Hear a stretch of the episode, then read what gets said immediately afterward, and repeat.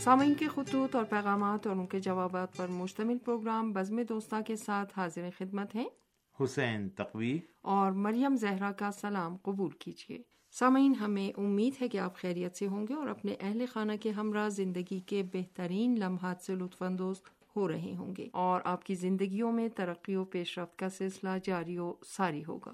جی ہاں ہمیشہ کی طرح بہترین دعا سے پروگرام کا آغاز کیا ہے اور ہماری ہمیشہ سے دعا یہی رہی ہے کہ سامعین خیریت سے ہوں۔ سلامتی ایک بہت بڑی نعمت ہے اور ہمیں اس کا خیال رکھنا چاہیے، اپنی صحت کا خیال رکھنا چاہیے اور اپنے بچوں کی، اپنے اہل خانہ کی صحت کا خیال رکھنا چاہیے۔ چونکہ صحت ہے تو جہان ہے، زندگی ہے تو جہان ہے۔ لیکن افسوس کے ساتھ کہنا پڑتا ہے کہ انسان کی پوری توجہ دیگر امورات کی طرف تو رہتی ہے، لیکن اپنی اور اپنے اہل خانہ کی صحت و تندرستی کے حوالے سے غفلت کا مشاہدہ کیا گیا ہے۔ خاص طور پر کھانے پینے کے معاملات کے اندر، خاص طور پر آرام اور سکون کے حوالے سے ہم ان چیزوں کو ثانوی حیثیت دیتے ہیں، جبکہ اگر دیکھا جائے تو دین مبین اسلام نے بھی ان چیزوں پر خاص تاکید فرمائی ہے۔ خاص طور پر کھانا، پینا، سونا، ان تمام چیزوں پر ایک معین نظر دی ہے۔ اگر ہم ان پر عمل کریں تو یقینی طور پر دنیا اور آخرت میں ہم سرخرو قرار پائیں گے۔ لیکن جدید دور نے بہت سی ایسی نعمتوں کو ہم سے چھین لیا ہے۔ ضرورت اس عمر کی ہے کہ ہم اپنے آپ کو آمادہ کریں الہی قواعد و ضوابط پر عمل کرنے کے حوالے سے اور صحت کا بہت بہت خیال رکھیں۔ خاص طور پر پیادہ روی کریں اور صبح کو جلدی اٹھنے کے عادی ہوں۔ اسی طریقے سے خواب و خوراک جو ہے وہ منظم طریقے سے اگر انجام پائے تو عمریں بھی طولانی ہوں گی اور صحت بھی انسان کی درست سمت کی طرف جو ہے وہ قدم بڑھائے گی۔ لیکن اگر معمولات زندگی متاثر ہوئے تو یقینی طور پر صحت انسان کی متاثر ہو سکتی ہے۔ کرونا کے ان ایام میں اپنا بہت بہت خیال رکھیں اور کوشش کریں سماجی فاصلے کی رعایت ہو، اپنا اور اپنے اہل خانہ کا بہت بہت خیال رکھیں۔ بہت شکریہ حسین تقوی، اب پروگرام میں سامعین کے خطوط شامل کرتے ہیں۔ اور یہ پہلا خط ہمیں ارسال کیا ہے پاکستان کے صوبہ سندھ کے شہر ٹنڈو محمد خان سے غلام نبی سمو صاحب نے۔ وہ لکھتے ہیں، ریڈیو تہران کے پروگرام پابندی کے ساتھ سن رہا ہوں اور سارے پروگرام مجھے بے حد پسند ہیں۔ ویسے اگر اپنی جاب کی بات کروں تو شاید ہی میرے پاس وقت ہو، لیکن میں ریڈیو تہران کی نشریات اپنے علم اور معلومات میں اضافے کے لیے سنتا ہوں۔ خبریں، تبصرے اور دیگر موضوعات پر معلوماتی پروگرام سب کا معیار بہت بلند ہوتا ہے۔ جی جناب، غلام نبی سمو صاحب، بہت شکریہ آپ کا کہ آپ مسلسل پابندی کے ساتھ ہمیں خط ارسال کر رہے ہیں اور ریڈیو تہران کے پروگراموں کے حوالے سے اپنی پسندیدگی کا اظہار کر رہے ہیں۔ خاص طور پر آپ کے خط کے لب و لہجے سے اس طرح معلوم ہوتا ہے کہ ریڈیو تہران کے پروگرام آپ کی فکری نشو و نما میں بہت اہم کردار ادا کر رہے ہیں اور تربیتی امور اور اخلاقی عنوانات کے حوالے سے آپ ریڈیو تہران کے پروگراموں کو سن کر ان پر عمل بھی کر رہے ہیں۔ ہماری خواہش و تمنا یہی ہے کہ سامعین، جہاں سے بھی کوئی اچھی بات ان کو ملے اس پر عمل کریں اور یہی چیز انسان کی ترقی و پیش رفت کے لیے بہترین طریقہ شمار ہوتی ہے۔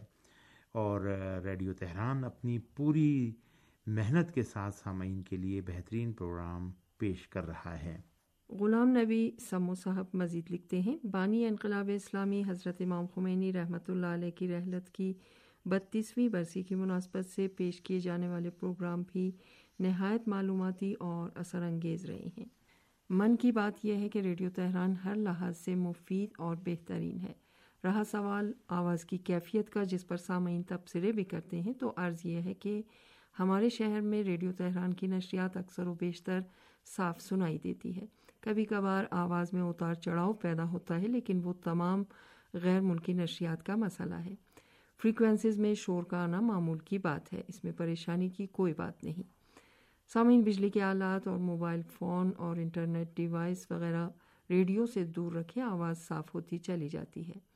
خیر، میں کہاں سے کہاں نکل گیا، خط بھی کچھ لمبا سا ہو گیا ہے۔ معذرت چاہتا ہوں۔ تمام سامعین کو میرا سلام۔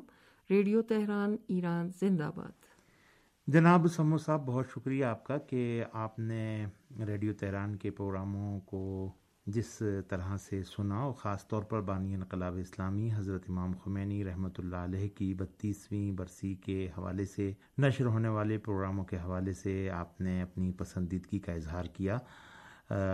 ریڈیو تہران نے ہمیشہ کی طرح بانی انقلاب اسلامی، حضرت امام خمینی رحمۃ اللہ علیہ کی بتیسویں برسی کی مناسبت سے خصوصی پروگرام نشر کیے اور سامعین انہیں پسند کر رہے ہیں۔ بہرحال ہم تمام سامعین کا دل کی گہرائیوں کے ساتھ شکریہ ادا کرتے ہیں اور یہاں پر ہم ان تمام سامعین کا بھی شکریہ ادا کرتے ہیں کہ جنہوں نے اس موقع پر تعزیتی پیغامات ارسال کیے اور اس غم کی گھڑیوں میں ملت ایران کے ساتھ کھڑے رہے۔ ریڈیو کی آواز کے حوالے سے، نشریات کی آواز کے حوالے سے آپ نے تحریر فرمایا کہ صاف سنائی دیتی ہے، لیکن اتار چڑھاؤ آواز میں رہتا ہے۔ جی یہ پرابلم ہے، یہ مسئلہ ہے۔ اور سامعین اس کی طرف متوجہ بھی کراتے رہتے ہیں۔ اور شارٹ ویو خاص طور پر میڈیم ویو کی جو نشریات ہیں، وہ کہیں پر بہت صاف سنائی دیتی ہیں، لیکن کہیں پر آواز میں کچھ اتار چڑھاؤ رہتا ہے۔ فریکوینسیوں کا بھی مسئلہ ہے۔ اور جس نقطے کی طرف آپ نے اشارہ کیا ہے پہلے بھی آپ اس کا ذکر کر چکے ہیں اور سامعین کو یاد کرا چکے ہیں۔ کہ بجلی کے آلات اور موبائل فون، انٹرنیٹ ڈیوائسز سے ریڈیو کو اگر دور رکھا جائے تو آواز کی کیفیت قدر بہتر ہو جاتی ہے۔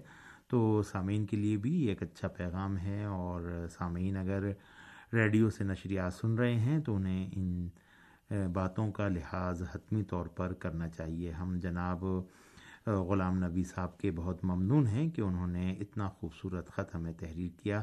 آئندہ بھی ہمیں ان کے خط کا انتظار رہے گا اور پابندی سے خط لکھنے کا ہم شکریہ ادا کرتے ہیں۔ یہ خط ہمیں ارسال کیا ہے پاکستان کے صوبے خیبر پختونخوا کے قبائلی علاقے پارا چنار سے یاسین علی توری صاحب نے۔ وہ لکھتے ہیں، ہمارے علاقے میں ریڈیو تہران کی نشریات بالکل صاف و شفاف سنائی دیتی تھی، لیکن ابھی کچھ دنوں سے نشریات کی آواز بہت ہی خراب ہے اور میں بہت ہی پریشان ہوں۔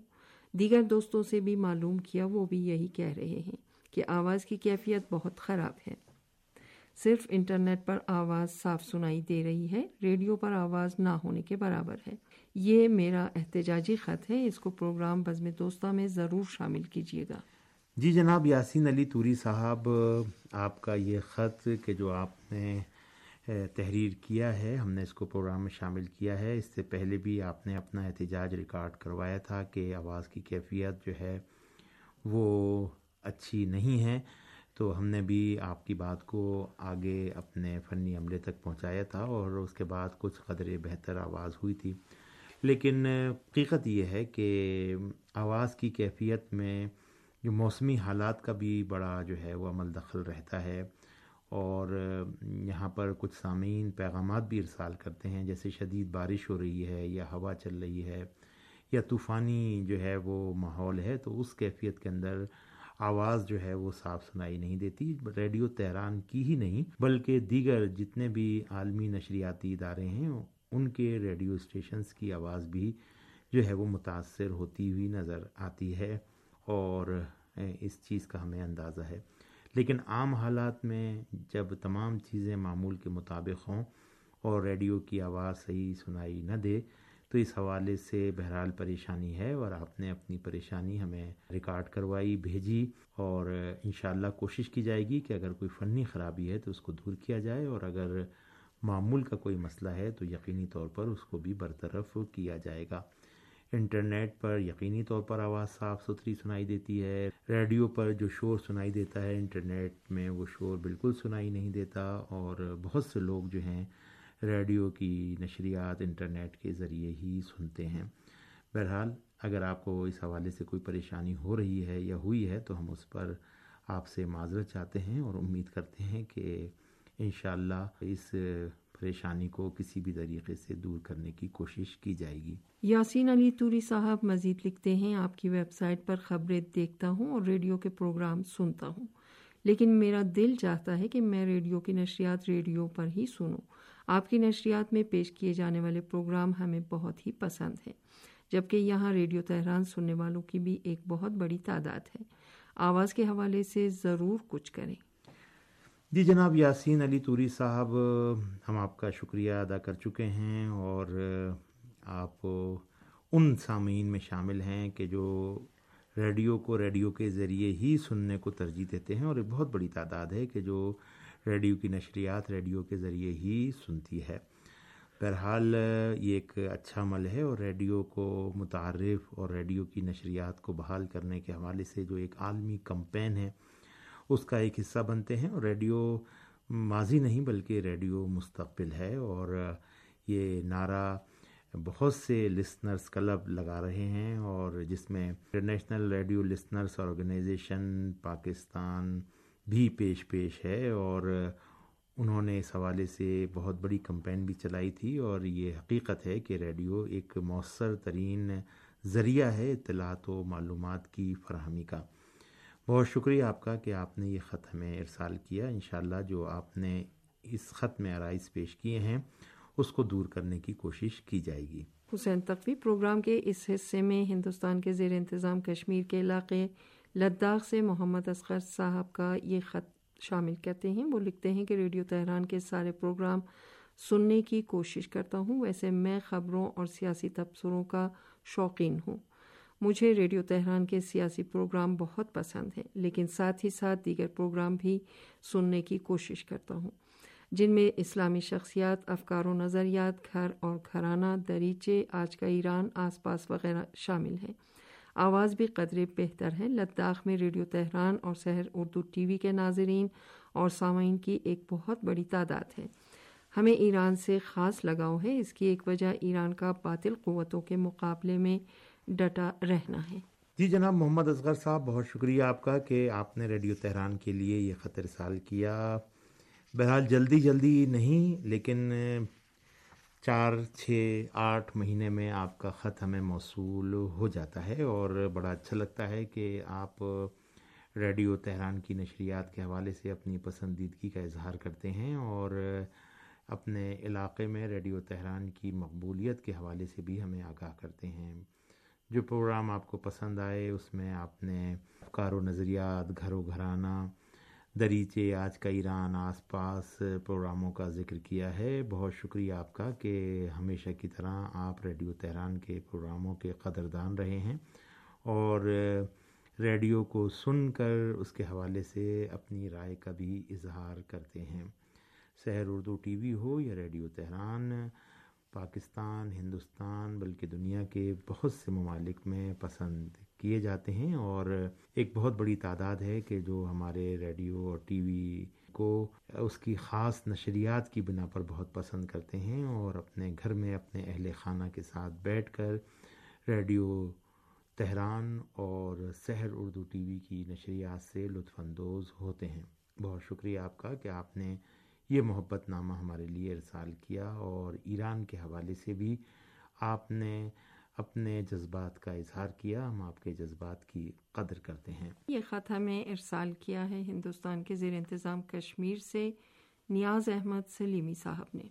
وہ لکھتے ہیں، ریڈیو تہران کا پرانا سامع ہوں، اس سے پہلے بھی خط ارسال کر چکا ہوں، جس کو آپ نے نہایت محبت کے ساتھ بزم دوستہ پروگرام میں شامل کیا۔ میرا تعلق سری نگر سے ہے، میں ریڈیو تہران کی نشریات پابندی کے ساتھ سنتا ہوں۔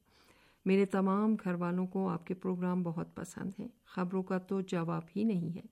اس کے علاوہ پروگرام انداز جہاں، یادوں کے چھروکے افکار و نظریات، دریچے اسلام کی معرفت پروگرامز بھی میرے پسندیدہ پروگرام ہیں۔ بزم دوستہ سامعین کے دل کی آواز ہے۔